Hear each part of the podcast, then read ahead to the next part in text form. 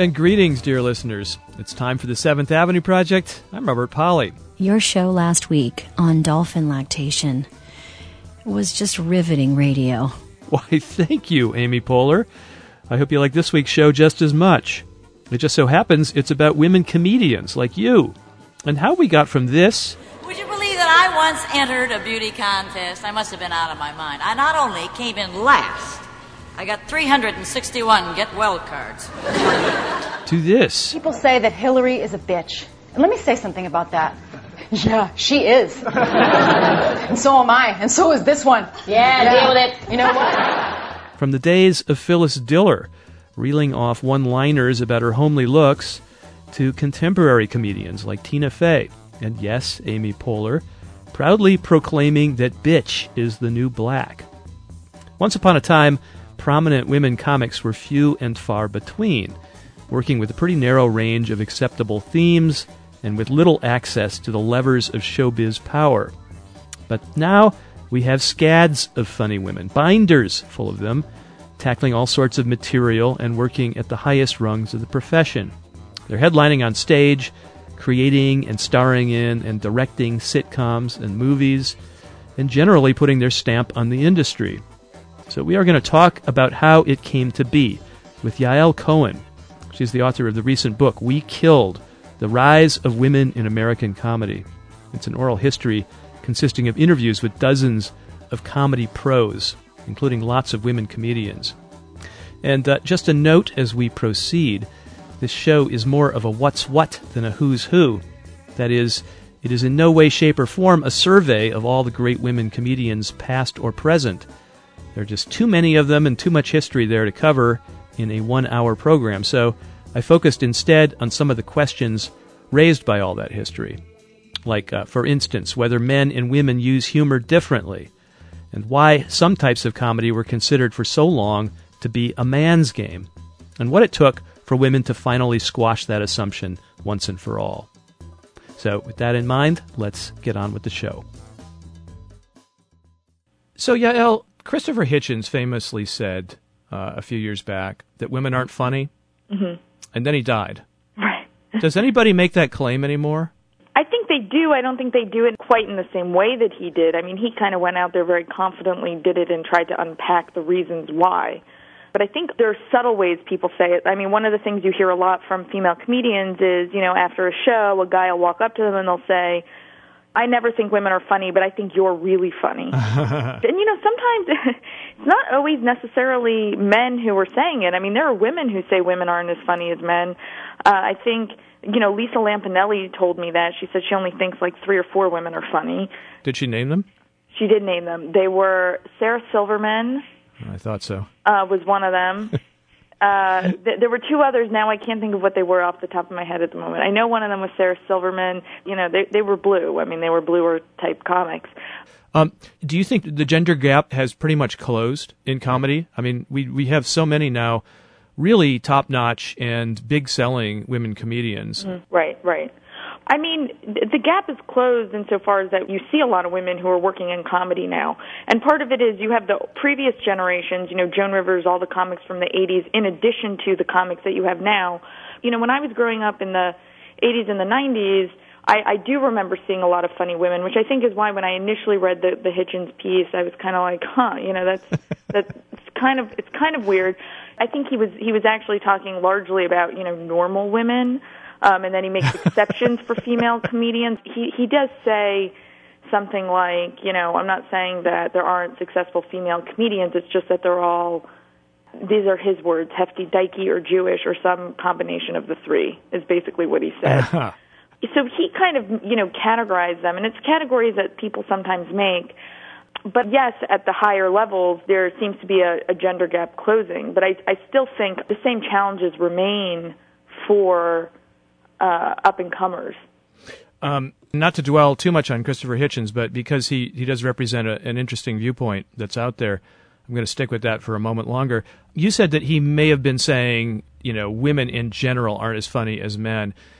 You know, when I was growing up, let's say going back to like junior high or even elementary school, you had girls who were attractive and had social skills, and you had guys who were afraid of them but attracted to them, of course, and who had no skills, and guys reverted to humor. So, you know, at least a certain subset of the guys would just joke a lot, you know, Mm-hmm. while the girls would discuss more substantive things, I, I suspect. but there was this division. I mean, guys were using humor to bond, to get a little bit of power if they weren't great jocks or, you know, super good looking or, or good with the girls, to ag- aggress on each other, you know, put each other down.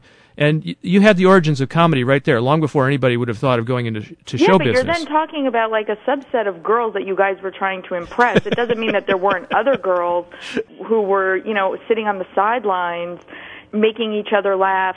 It's not like just because you're a teenage girl, all guys are talking to you. You could be a, a girl who you also want to talk to, a good-looking guy, and, and he's not talking to you. I mean, you're going to crack jokes about that. The same thing. The guys are joking amongst themselves, so girls joke amongst themselves. Men don't necessarily find the things that women find to be funny. It doesn't mean women aren't sitting around joking with each other and, and and dealing with the same issues. I mean, women also deal with insecurities. It's not like you know women are vapid, you know, attractive things that men want to screw. I mean, they they have substantive issues and they have thoughts and opinions on things, and that's where sense of humor and point of view develop. So when you were young, do you think really the wisecracking and all of that was equally distributed among girls and boys in your life? Yeah, I definitely do. I mean, when I look at my group of friends, there are a lot of funny women, and the women sit at a table. Everybody's yelling over each other. They, you know, they're telling stories. They're making everyone laugh, and the husbands are a little quieter than than their wives. And, and these are friends of mine from high school. So, I mean, I know for a fact that women, that, or that girls were sitting around acting like assholes as, as much as the guys were. I like how you equate humor with being an asshole. well, you know, whatever. well, there's certainly a breed of that in in, in comedy. Um, but yeah, I mean, w- women are certainly as funny as men, and and maybe we joke about different things. But I think that's part of why I had that reaction when I read the piece initially. Is that when I look at the women that I know, it's totally untrue. And in fact, I said it to a friend of mine. Uh, I said something to her like, "Oh, well, you know, there's that whole thing, women aren't funny," and she's like, "What?" And I was like, yeah, there's a whole, you know, school of thought that women aren't as funny as men. And she was like, that's the most ridiculous thing I ever heard. And she named off like about 15 people who make her laugh, and they're all women. Well, with guys, um, again, the stereotype or the uh, the common view is that humor is compensatory. It's a way of making up for all kinds of insecurities, like you're not the great jock, or you're not the hero or the stud. You're the class clown. Um, do you think there's truth to that? And if so, is it the same for girls? I mean, why isn't it the same for girls? I mean, it's not like you're walking around without insecurities. You have insecurities about your job. You have insecurities about the way you look, which, you know, is why women are often accused of being self-deprecating. You know, you have insecurities about you know who your friends are. You have insecurities about does this guy like me? If i don't know if he's into me. Is he into me? Is he not into me? He called me. He didn't call me. I mean it's you know women are faced with with as much if not more than men are faced with. Um when you were growing up in the 80s and 90s, what was your relationship then to comedy? Were you like saying to yourself, look, I know all these funny women in my own life, yet there aren't as many women comedians as there are men, and they aren't getting as much attention? I don't think I really thought about it in the 80s and the 90s. I mean, I, I honestly don't think I thought about it as much until, you know, Christopher Hitchens had kind of bust open with that piece. And, and that wasn't the piece that ultimately led me to write the article which turned into the book. I mean, it was, it was more the response to that piece. But, you know, I don't think I necessarily thought about it because I don't think I necessarily came from a, a background where I was thinking women aren't as funny as, as guys. So, what was your motivator, though, in uh, doing the article and then taking it to book length with roughly 200 interviews with all kinds of comedy professionals? Uh, Right. You know, a 300 page book that weaves these interviews together. What were you after? I wasn't trying to prove women are funny. I mean, that wasn't my goal. I think if you don't think it, you don't think it. I don't know how you would ever prove it to someone who comes at it with that point of view. I was trying to show how women are funny. I I mean, comedy is set up by movements. I mean, there are movements of comedy, things that kind of start on the ground and then emerge and then work themselves into the mainstream. So it's focusing on those movements of comedy and then who the women were of those movements and how they were shaped by the movement, how they shaped the movement, who they were influenced by, and who they influenced. Uh, so trying to get a sense of what the collective experience was. It wasn't necessarily about any single comic, more the emergence of, of women as a whole. And you, you pretty much start off in the 1950s. Um, when really, when it comes to, say, stand up, I mean, the list of women comics on the scene was tiny. I mean, everyone will immediately think of maybe Phyllis Diller, right? Mm-hmm. And then the list sort of peters out Yeah. right after that. I mean, there were women before Phyllis Diller who did stand up. You know, many of them came out of vaudeville. Um, Moms Mabley was on the Chitlin circuit. I mean, I started in the 50s because that's kind of the the birth of modern comedy and the ways that we experience comedy today, which is stand up and sketch. Those are basically where we get our, you know, two types of of comedians. It, it kind of starts in the 1950s, and Phyllis Diller was really, you know, a woman who developed in clubs it wasn't in vaudeville. It was in cabaret clubs, which is kind of you know precursor to to comedy clubs, and you know builds a national profile. And she does it by telling jokes and only telling jokes. She doesn't sing, you know, she doesn't dance. I mean, it's not peppered w- with that kind of you know song and dance style patter. She was a she was self-deprecating, which is what they often talk about when they talk about Phyllis Diller. I mean, that's one of her most memorable attributes was the way she cut herself down on stage, which, which was very grotesque and not something you would really imagine seeing a female comic do today in the same way that she did it. But it was that style and it was that sensibility that kind of cast a shadow over female comics for decades. I mean, to this day we talk about are they self-deprecating, are they not self-deprecating.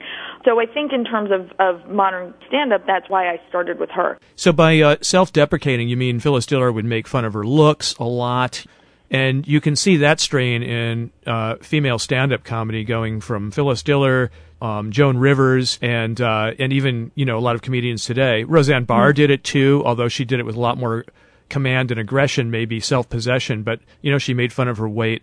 That is just like the core of woman stand-up for a long time. Is saying I'm not very good looking, I'm not attractive. Also, I have kind of a slob for a husband or boyfriend. Those are mm-hmm. like the two things that you find. I mean, it's definitely something you find in, in female humor, eh, but that's not to say that men aren't self-deprecating too. I mean, they are. I mean, I, you know, I don't get no respect is Rodney Dangerfield, which is, you know, obviously not a, a comment where you know he's going out there and and you know saying he's so great.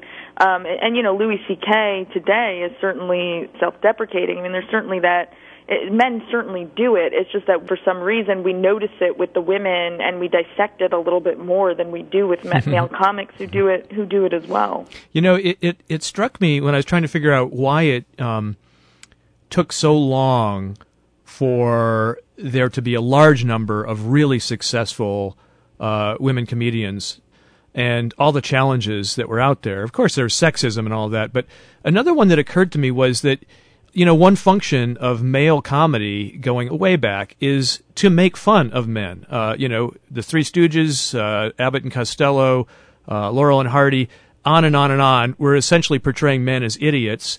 The staple of American sitcoms is the bumbling, stupid dad or or husband from you know Ralph Kramden to Homer Simpson and Al Bundy, but the reason for that is men had power, right? There was a male ideal all over, so it really had a lot of punch when you made fun of men. For women, it seems like you know it's a little trickier because uh, women already had had enough knocks against them in society that making fun of them just didn't have the potency. I mean, but there's still an there's still an American ideal of what it is to be a woman that that female comics, you know, uh, break down. I mean, it's not like there isn't an ideal type of woman that that you know you're not fighting against.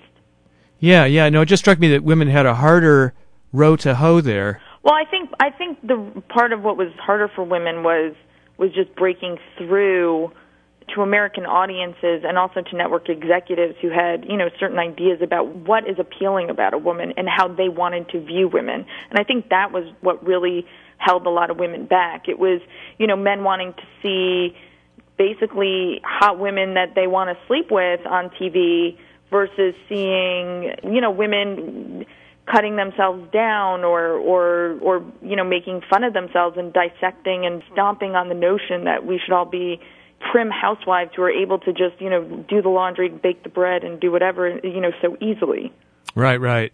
Well, as I was going through the the history, um, reading your book and looking at some old clips, I noticed how constrained the material was initially in the older clips uh, among some of the comedians. So again, we mentioned Phyllis Diller and Joan Rivers.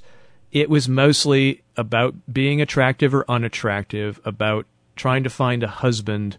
You know, in Joan Rivers' case, uh, she joked a lot about, you know, getting married late. It was, you know, kind of a very constrained woman's world that they were able to access in their material. And then over time, you find the material widening out till finally women get to do all the things that men were doing all along politics, society, work, and sex. Yeah, I mean, I think with someone like with like with Joan Rivers, is when you you look back on it from where we're sitting today, it does you know it looks maybe a little dated, and it looks you know she's husband hunting, and then you have to remember where women were at that point, and that's not like there were a ton of women you know going out there and and you know making jokes about their inability to to meet someone and get married in their late twenties. I mean, I don't you know it was pretty risque at the time.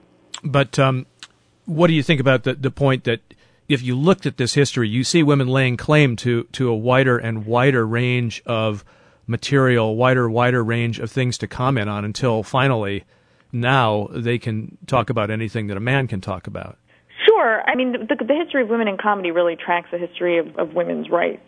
So certainly you have increasingly more women who talk about a variety of different issues. You have women who talk about politics, you have women who talk about dating, you have women who talk about pop culture, and they can talk about all of it and we accept it from them. It wasn't necessarily as acceptable um, before the 1970s to you know, in a mainstream setting to hear women be as political as they as they eventually became.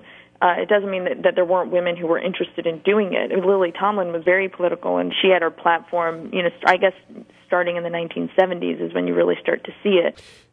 You mentioned in your uh, introduction that there were a few people you really wanted to talk to who mm-hmm. did not consent. Mm-hmm. Who were they? You know, Tina Fey, Amy Poehler, Sarah Silverman. You know, Wanda Sykes was another one. How about Elaine May? Elaine May was definitely one. I went out to her several times and, and just couldn't get through and I went to an event that she went to and I, you know, tried to get to her manager and he he said that she wasn't so interested, you know, that she doesn't really like to do interviews. There were an, obviously a number of of people I would have loved to have interviewed. Um you know, I think Elaine Boosler was another one that it sounds like I didn't speak to anybody when I when I list off who I didn't speak to. But no, no, you've got a long list here. But the people you just named were notable uh, by their absence because they're so important. Right. Was there any common um, reason you think that they didn't want to talk about it? Yeah, my, my sense was that they, they're tired of talking about being a woman in comedy. I mean, I think in general there's a uh, feeling, you know, you want to be a comic, you don't want to be a female comic, and so getting grouped into a book with female comics is maybe ghettoizing in some sort of way. You know, it's a little disappointing because I don't think I was approaching it that way. I wasn't trying to talk about them just as female comics. I was trying to understand them as comics. And when you look at a lot of histories of of comedy, they do exclude women. It's not like the, those things are, are full of, of women as representative of certain styles. So, you know, I was trying to do a history of comedy through the eyes and experience of the women. So, you know, but you can you can only convince someone so much. You know, I, I was thinking that was the reason. Um, and you have a comment from Elaine Boosler, who was a pretty groundbreaking comedian in the uh, 80s. And she said, I'm a woman who's a comic, not a woman's comic. And she definitely didn't want to be classified as, you're pretty funny for a woman. She just wanted to be judged on an equal footing with all the, the great male comics. And she said, you know, her um, idols or her influences were people like Robert Klein and Richard Pryor. Mm-hmm. Um, so yeah, and, and, you know, I interview women in you know traditionally male dominated professions and I I long ago learned that asking them about being a woman is is often taken as a little bit of an insult you know yeah I mean I think it is and and usually the questions that I ask them they weren't you know they weren't really you know what's it like being a woman in a man's profession I was you know, I wanted to hear from from them. Well, who were your influences? I wasn't asking them who are their their female influences. Who were you know who were your influences? Who who were you looking up to? Who was in your, who were your colleagues? Who were your peers? And, you know, and, and how were you developing your voice and your style at the time? I mean, those are questions you would ask any comic. I don't think they're questions that you would just, you know, obviously you wouldn't just ask, um, female comics the questions. Then, you know, of course there are certain subjects that come up. I mean, you, you can't fully avoid them you know some of the barriers that existed there. I mean, they they come up naturally in the course of conversation. I don't even know that you fully need to ask them. Well, I, you know, certainly don't want to do any ghettoizing in this interview, but to me, it's a legitimate question because, again, if you go back in history, a couple decades, you find the number of prominent women comics is tiny, and suddenly in the last 20 years, there's been an explosion. I mean, it's worth talking about as much as any type of barrier to progress in, in any workplace. And this is the Seventh Avenue Project. I'm Robert Pollie, and I am talking to Yael Kohen about her recent book of oral history, We Killed The Rise of Women in American Comedy. And as Yael mentioned, uh, one of the really pioneering women comedians who she wasn't able to talk to was Elaine May. Elaine May came to fame as part of the Nichols and May comedy team in the late 1950s and early 60s, and she broke with a lot of the norms of female comedy of that era. She did not play the ditz. She was intellectual and sophisticated. She didn't do the whole self deprecating shtick. And judging from this bit, she didn't take crap from men.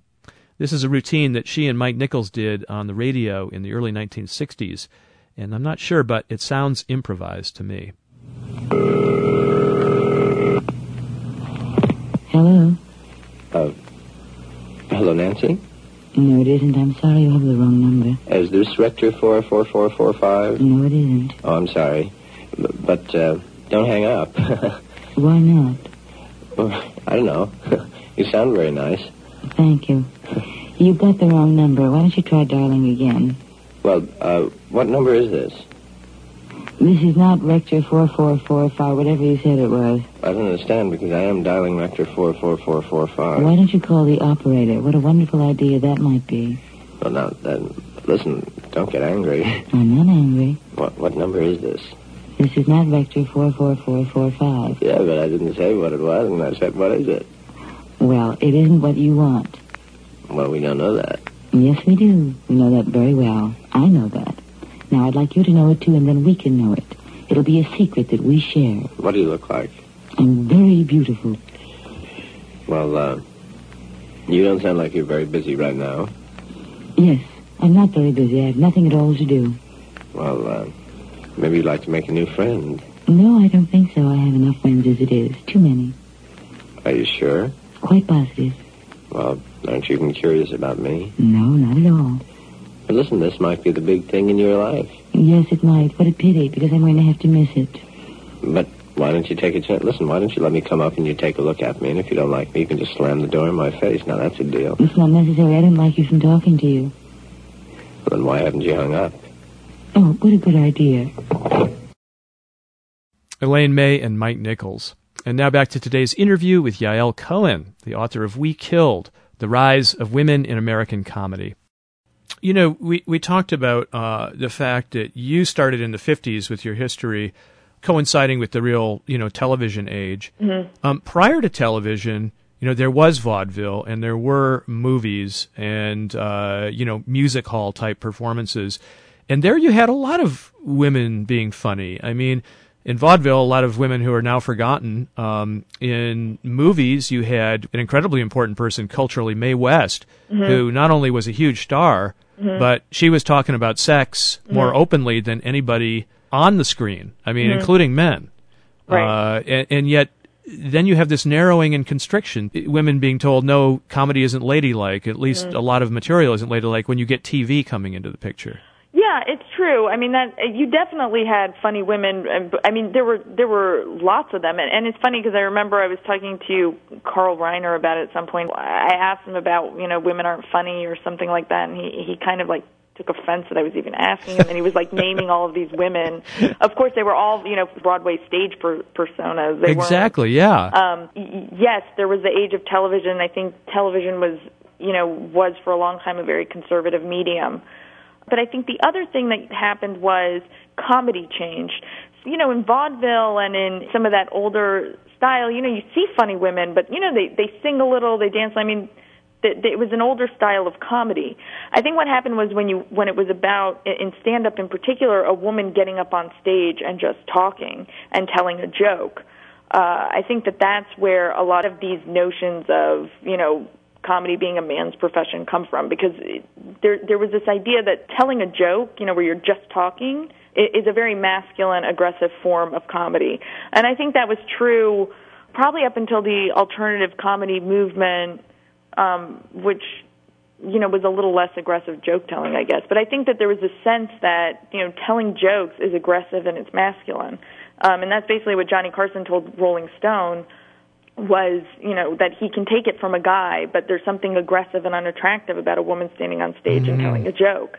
Yeah, that's that's a really interesting point. That there's something innately aggressive about um, telling jokes and I think it's true. I'm trying to figure out how. I mean, in some cases they are put down, so they're deliberately attacking somebody, including mm-hmm. including the person himself. There's that word punchline. So the actual delivery of the funny line is like punching someone. You mm-hmm. know, that's really interesting. So in order for women to really um, come into their own as stand-ups, you had to be able to accept women as aggressive. Right, and you had to accept them as as saying, you know, as as you're there to listen to what they have to say. I mean, that's what that's what you're there for.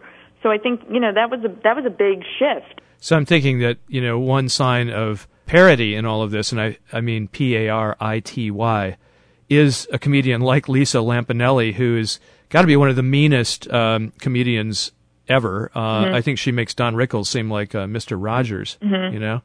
Um, so women are now out there doing serious, put down, you know, aggressive comedy. Yeah. So again, it, it kind of takes us to the the attractiveness issue too. Was I think one of the reasons Phyllis Diller was so self-deprecating was if you're going to go out there and make fun of someone, you have to you can't go out there and say I'm perfect and I'm making fun of someone. It makes you unlikable. It's hard to take it from someone who thinks they're so perfect that someone's you know that they're they're making fun of people. So she was self-deprecating, and I think that through the 1980s it's not true that the women comics weren't all this way, but the ones who were getting famous were often, you know, a little brassier, uh, you know, maybe bigger. They weren't, you know, feminine, girly type of women who were creating mega famous national profiles. and that was something that starts to change it with the alternative comedy movement and the emergence of Janeane Garofalo and the women around her to eventually, you know, Sarah Silverman and Chelsea Handler. So until the, the 90s, you really kind of have a more aggressive type persona on stage. Yeah, in fact, you have this line that you wrote: "The most successful female comics, and we're, we're going back to the, like the the pre '90s, tended to be tough, husky, or androgynous." Right.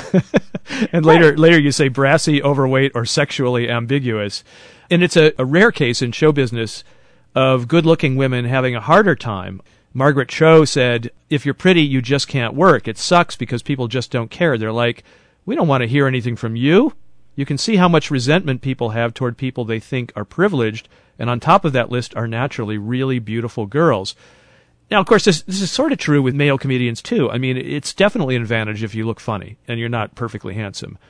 Right. I mean, that's the thing is, is that to a large extent, you know, how you look plays a lot into your persona, and it's part of what's funny and this is true for men and women. I mean, I, I don't know your personal view of Chris Farley, but Chris Farley I think was funny just because he was fat. The the sketch that I think of the most when I think of Chris Farley was him playing a um, a Chippendale stripper with Patrick Swayze.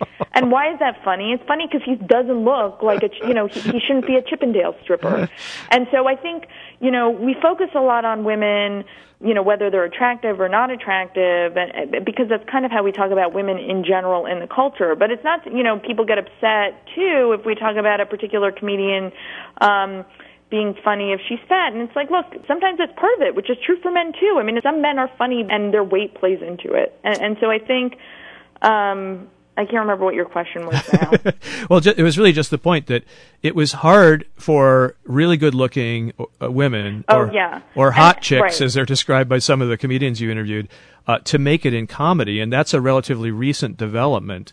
But but that this may be a case of not of sexism. This may be a case of just the essence of, of comedy. We find funny-looking people to be funnier than good, right. than just great looking people. And it's true for men too. I mean, people have very strong feelings about Dane Cook and and that and and his whole thing and and part of that is that he's not like a funny looking guy. Yeah, yeah, I think that's true. And also I think there's a certain lack of vulnerability uh, in some of his comedy that made him kind of hateable too by some people. Right. And it's also what you were kind of describing earlier is is you know we look at attractive people sometimes I I don't think this is true but I think we look at beautiful people sometimes and we think ugh what kind of problems could you possibly have exactly. It doesn't matter that they were like abused as children it's just that they're beautiful so like you know how could you have any problems in life Right, right. But then, you know, more recently we do have the emergence of Sarah Silverman, Chelsea Handler, Tina Fey, uh, and a lot of other, you know, good-looking women comedians who are, you know, super talented and and uh, have a lot of good material.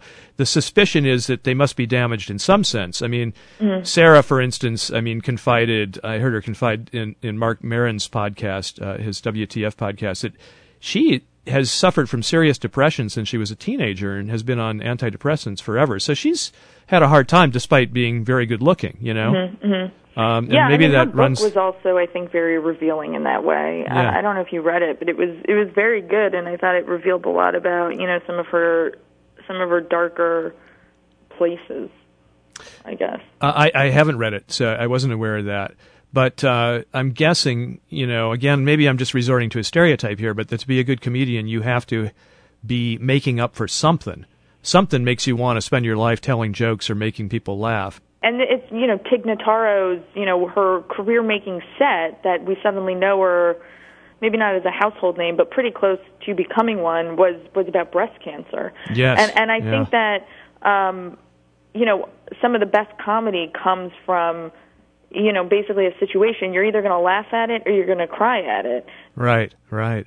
Um, you know, it's interesting to read in your book that after this sort of breakthrough where where uh, you know really attractive women were becoming successful at doing stand up, there's now a worry, at least among some of the people you talk to, that hot chicks, again, I'm using the phrase they used, Right. might even take over.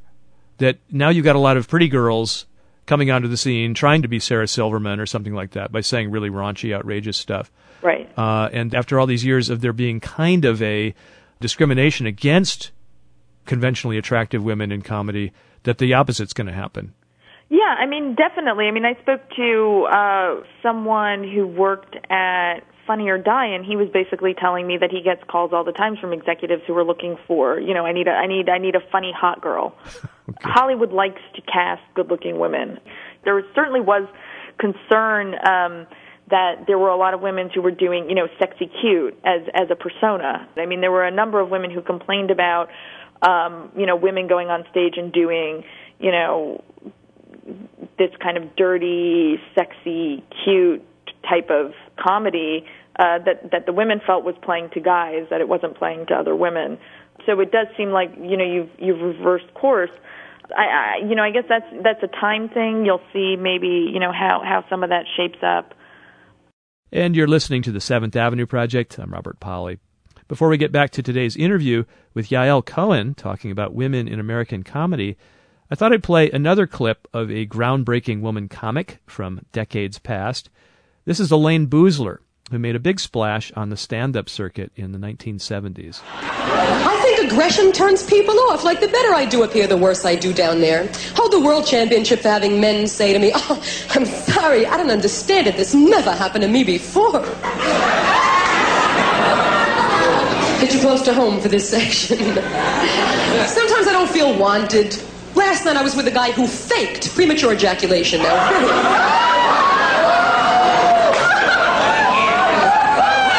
I didn't know what to do. I faked pregnancy. It's tough to work clean. Shit. And let's return to today's interview with Yael Kohen, author of We Killed The Rise of Women in American Comedy. Do you think women have caught up then in all the important areas? I mean, in terms of uh, being taken seriously, of of being completely marketable, of producing the highest level of comedy, uh, including um, stand up and great sketch comedy and sitcoms. I mean, we have Tina Fey, who's you know the creator of 30 Rock, which is you know obviously one of the, the best sitcoms to emerge in the last 10 or more years. Do, do you think they've caught up in all areas? Yeah, I mean, I think they've caught up. I think they've been there for a long time. I think in terms of us being recognizing that they've caught up, yeah, I mean, I think we're there, and and even you know even with bridesmaids, that women can open a comedy movie. I mean, I think that that would suggest that we're there. It's not to say though, in ten years we're not going to be having the same conversation over again. I mean, it's it's quite possible. I think a lot of this is cyclical, and I think when you look at a lot of what's gone on in the past 50 years, you know, this conversation it goes away, it comes back, it goes away, it comes back. Yeah, yeah. And there's one area where people often focus now is, as being still um, unequal, and that is in writing staff. Mm-hmm. Um, you point out that um, uh, on late night television shows, uh, of 10 major late night shows uh, employing 145 writers, only 16 of those writers are women, at least as, at the time you, you wrote your book. Mm-hmm. Yeah, That's yeah. kind of amazing. General, there are fewer women working in comedy than there are men who are working in comedy. So I think that accounts for why some people think that there are fewer female comics than male comics. Uh, in terms of writing staffs, uh, I, I don't I don't know why that is. I don't I don't know why there are fewer women. I mean, Liz, one thing that Liz Winstead said, uh, and Liz Winstead, you know, co-created the Daily Show with another woman before Jon Stewart was was a host, was that when they made you know a call out for resumes, they only got two submissions from women, and that she didn't like their submissions, so she didn't hire them. I think that there are probably fewer women going out for those jobs that that's that's probably a large part of it. And then there are reports that you know the writers' rooms are difficult. Um, where you do have a lot of women, strangely, is producing is producing of comedy. There are a lot of female producers of comedy. Hmm. So in more sort of uh, administrative power positions. Right. Interesting. Interesting. We've been hitting on some of the obstacles that women faced. I mean, the, the fact simply that uh, comedy wasn't thought ladylike, it was thought too aggressive, at least stand up. The fact that TV was very conservative and it really was kind of regressive in its representation of women. You know, in the in the 60s, late 60s, early 70s, uh, when you had new sitcoms emerging starring women, working women, that was like a big deal. You know, independent women depicting them as something other than housewives. Right. TV was always way behind the culture. Right. Um, I was wondering also, at the time all this was going on, these breakthroughs were happening. This was the era of you know second wave feminism, the '60s and '70s flavor of feminism, and it was often reputed to be pretty humorless, right, or anti-humor. Maybe I would suggest because humor was so often used to put women down. I don't know because they didn't want their cause to be taken lightly. Um, but do you think there was any friction between that kind of serious feminism and women who just wanted to be funny? Yeah, I mean, I think there was. I mean, Phyllis Diller kind of talks about how the feminists hated her and they hated the fact that she was so self-deprecating. They didn't like that about her, and sh- you know, she said that wasn't her concern. Her concern was to go out there and get laughs. You know, Treva Silverman, who was a writer on the Mary Tyler Moore show, you know, does talk about how you know she was impacted by that movement personally, and how as she kind of became more aware of women and their place in society, she built that into the character of Rhoda uh, a lot more. Um, I think there's still friction um, in regards to the way you know feminists want to talk about issues and the way that comedians want to talk about it. I mean, um, you know, for example, when Eddie Brill, um, Letterman's booker, was let go for making comments about women being less authentic than men, um, you know, a lot of that was picked up by, uh, I think, the the feminist blogosphere, and they were very upset about it. But when you speak to female comedians, they were not as upset about it. I mean, they kind of felt that, uh, you know, at least some of the women that I've spoken to, I, I don't, you know, I don't know if all female comics feel this way, but I have spoken to female comics that are like, look, you know, he's a harmless guy. He only said out loud what people say behind the scenes. And it's not like that since he's been let go, Letterman has had a ton of women on suddenly. It is interesting that the um, head writer for Letterman in the early days, Merrill Markoe, is a woman.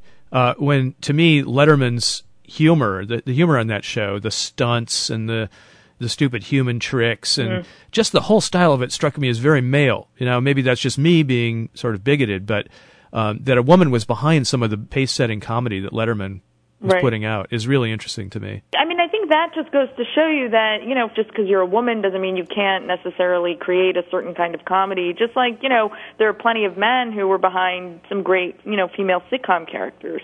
Mm-hmm. Mm-hmm. Um, we haven't talked much about sketch comedy. You've you've brought it up, but we've been talking a lot about stand up. Now, in sketch comedy, it seems to me um, that that's where women found you know a more hospitable uh, home in a lot of places, going back to the 50s.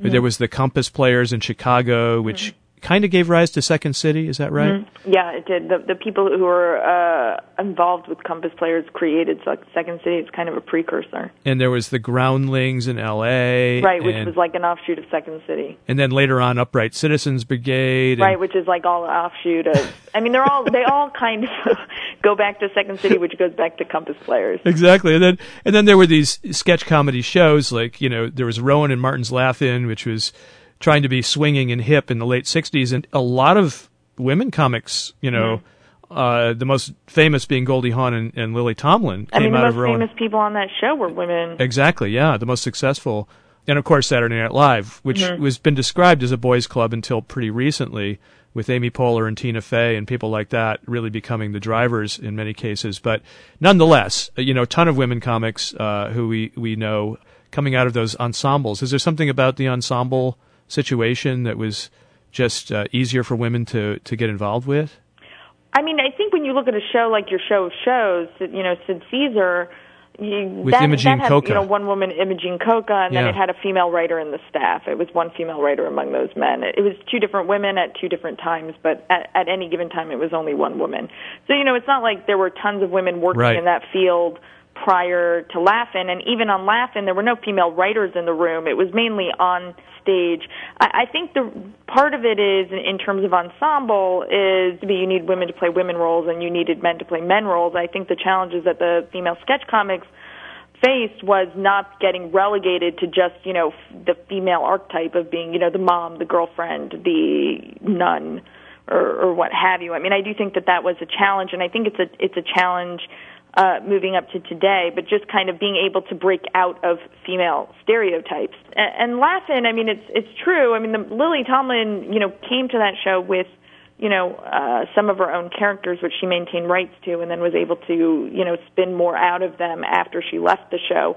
Uh, but in terms of modern sketch comedy, you know, Lily Tomlin had these these specials, uh, which won Emmys before Saturday Night Live, and when you look at those shows, they really kind of captured the shift that was taking place between Laugh-In and the old style of comedy like Carol Burnett or, or and then to eventually what became a Saturday Night Live. I mean, it had it kind of shares a similar feel and tone to what what you see on Saturday Night Live, and you can't. It's hard to find them. I mean, I don't think you can find them on YouTube. I went to the Paley Center to to get at those. Um, but you know, she was a lot more political and, than Saturday Night Live. Um, you know, which I think was a little more madcap. Yeah, So- so in that area you're talking about, which is what early '70s. Early seven, like 1972, maybe 71, 72. So you had uh, Lily Tomlin, you had the short-lived Richard Pryor show. Right. And the thing about Lily Tomlin specials is that's where, you know, Lorne Michaels really got his underground street cred. I mean, he was a producer on those shows. I mean, the the emergence of that comedy underground on television really happened through Lily Tomlin. Uh, and she was, con- you know, considered a very dangerous comic at that time. And she wasn't, she wasn't political just in terms of feminist issues, although she tackled those as well. But she tackled, you know, the Vietnam War and she tackled racism and racial issues. And Richard Pryor was on her on her sketch program too. So she was very pivotal, I think, in being the bridge between what was on TV before to what you eventually find on, on Saturday Night Live. And then you get to Saturday Night Live, where, you know, obviously a lot has been said about it being a boys' club, but it really, you know, had a lot more female writers than any show before it. I mean, it had three. You know, previously you can really find shows with like one or two. Now, now the other um, semi-revolutionary comedy variety show that was in the mix um, even prior to Lily Tomlin and Richard Pryor was the the Smothers Brothers, which broke all kinds of rules and ultimately was canned by the network CBS uh, for being too radical Right. and not sticking to the program. Um, were there women involved in that show? I think there were. I mean, Elaine May had. I know. I don't know how much she wrote for the show. I know that she wrote a sketch that was cut that was then published in the New York Times. And I wish I could remember at the moment what the sketch was about, but it was funny. Um, and I remember, and you know, I was reading it, but it's probably more than a year ago now that that I even was was looking at it. And you know, I think Leigh French was on there as well. Do you think women have changed comedy? I mean, we've been talking about equality, you know, doing the same things that men do, laying claim to the same kinds of material and, and status that men have in the comedy world. But have they altered the language of comedy? In terms of style, I mean, I I think when you look at alternative comedy, it's very much, you know, it, seemed to be driven by women. I mean, Janeane Garofalo again was, you know, kind of the face of the alternative comedy movement in in the in the early '90s, um, and then, you know, very encouraging of that storytelling kind of humor that that wasn't uh, the kind of thing you were going to do in a comedy club. And eventually, you know, they move into Uncabaret, which which was kind of this pivotal alternative comedy show started by a woman and had its roots in this kind of uh, response to not wanting to do this work in, you know, quote unquote misogynistic comedy clubs. I mean, that was kind of the thinking, you know, that Beth Lapides, who founded the Uncabaret, uh, took with her when when she started the show. So I think that you know, a lot of the comedy, and you know, I, I'm sure there are female comics who want to kill me for saying it, but I think joke telling is very male form of humor, and that storytelling is more of a female form of humor. It's a little more feminine. Now, that's not to say women don't tell jokes and men don't tell stories; they do. But in terms of how you're looking at something being, you know, masculine or feminine, and alternative comedy was really more of a, uh, you know, kind of eliminating that shticky thing that had become popular in the 80s, you know, in comedy clubs. By the way, you mentioned Uncabaret. This was in, in Los Angeles, That was in Los Angeles. and yeah. it was a venue for uh, alternative comedy. Uh, yeah, Un- Un- Uncabaret was a show. Uh, it was on Sundays, and it was I can't remember. I think it was in a in a club, and you know you would kind of go downstairs, and it was basically comedians would go to this show on Sunday and kind of speak spontaneously on stage. They would have to tell a story. They weren't allowed to repeat material. Um, they weren't allowed to do their acts on stage, and it was often you know a much freer form of talking and, and you know sometimes it didn't it wasn't necessarily funny but people kind of worked out um material there it was supposed to be like a very you know an easy place to create and they talked about each other there and you know those 90 comedians were very tight. They all lived together. They all you know ate together. They drank together. They did everything together and then they'd get on stage Uncabaret and kind of talk about each other. And what So- made it alt is that it wasn't, you know, jokes, set up punchline, you know, standard format comedy. Exactly, and it was discouraged. That kind of, com- you know, stand-up, you know, jokes, punchline was discouraged. Right. You know, you could go up on stage with a notebook that wasn't frowned upon. Uh, so, you know, you weren't expected to come on with like a tight ten minutes of A you know routine. comedy that you would work Yeah. out. You were Yeah, supposed yeah. to come on and like you know share something personal. Right, right. And and Janeane Garofalo, you mentioned um, as one of the leaders of this whole alt, alt comedy thing. She was really big in the '90s. Um, you know, she was on the Ben Stiller show. She was on the Larry Sanders show. She was in the movie uh, Reality Bites, and really pretty hot. Now, it, it's my impression. I don't know if you talked to her about this. You did interview her. That come the, the, the turn of the millennium, she got extremely political. Um, and she always was political, but I mean, she got really devoted to politics and became a host on Air America and got less interested in being funny and has sort of faded from the comedy scene.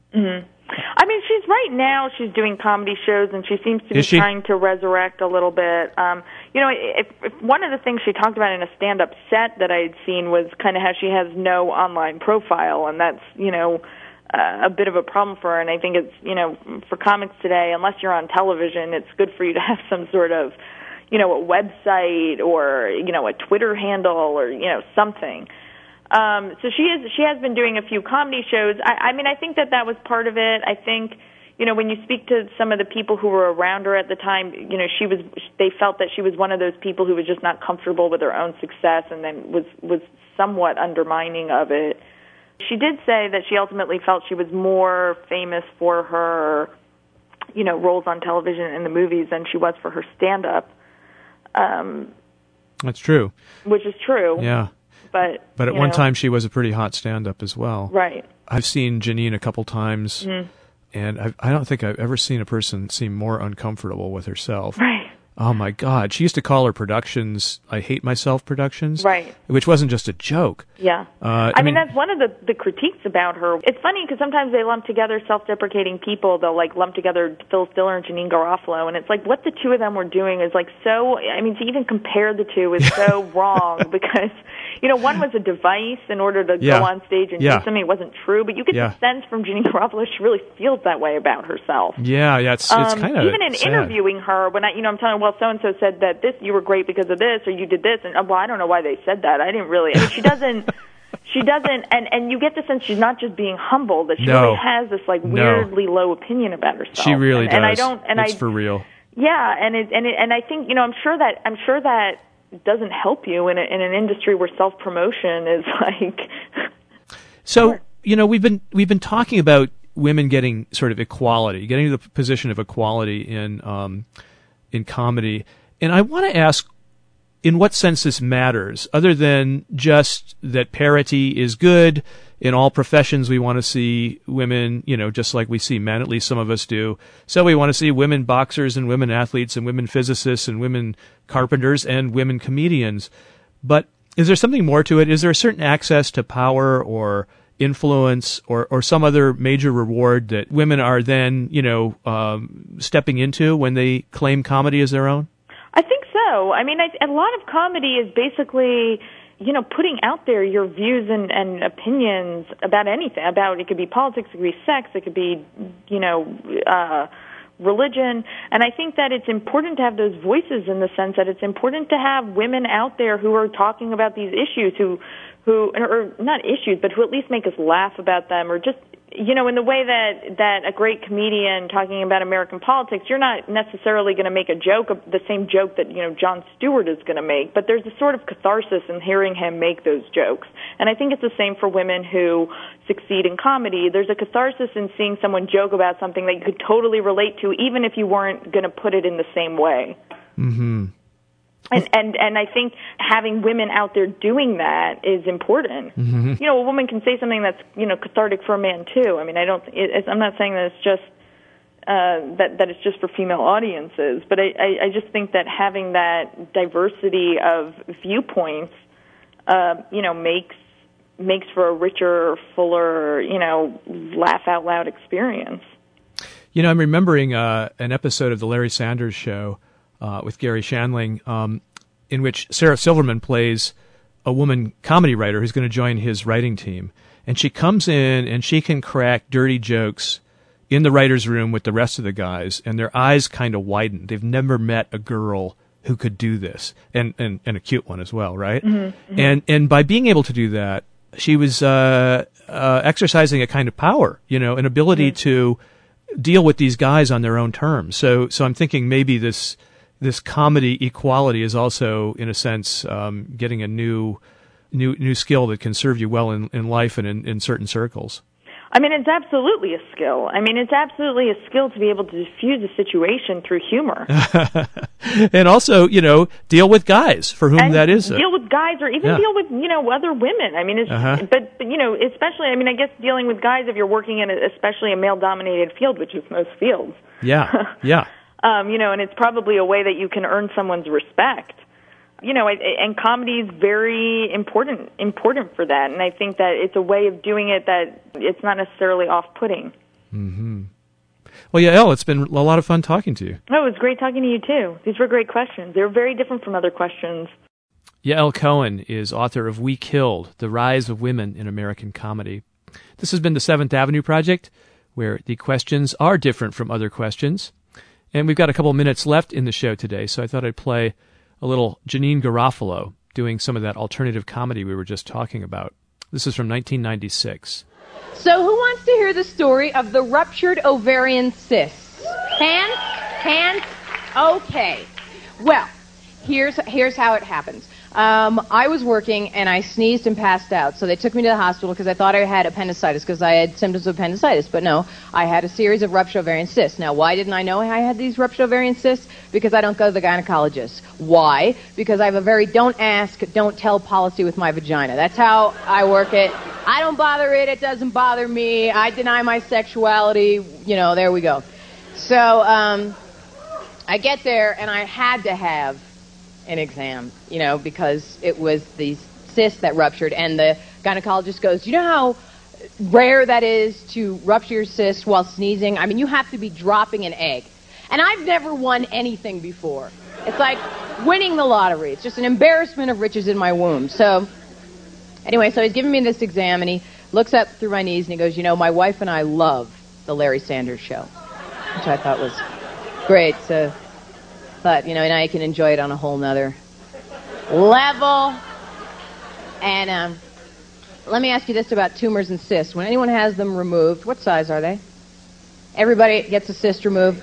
Grapefruit, right? I don't buy it. Everybody's cyst can't be the size of a grapefruit. I don't believe it. And when's the last time anybody went into a diner and said, I had a grapefruit this morning the size of a cyst that rocked my world? Ruby Red. Well, that does it for this week's show.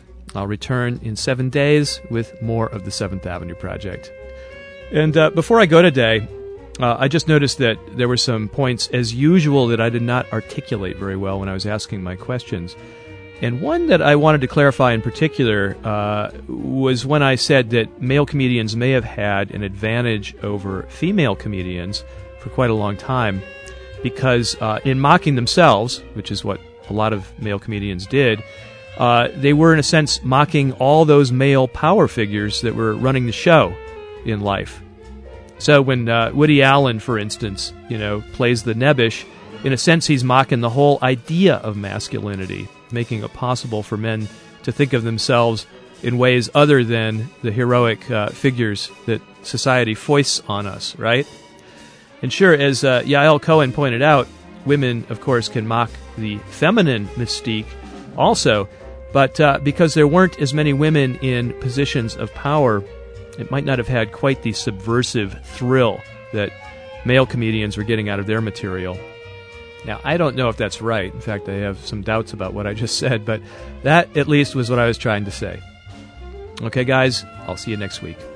And don't forget, we are online at 7thavenueproject.com. Thank you.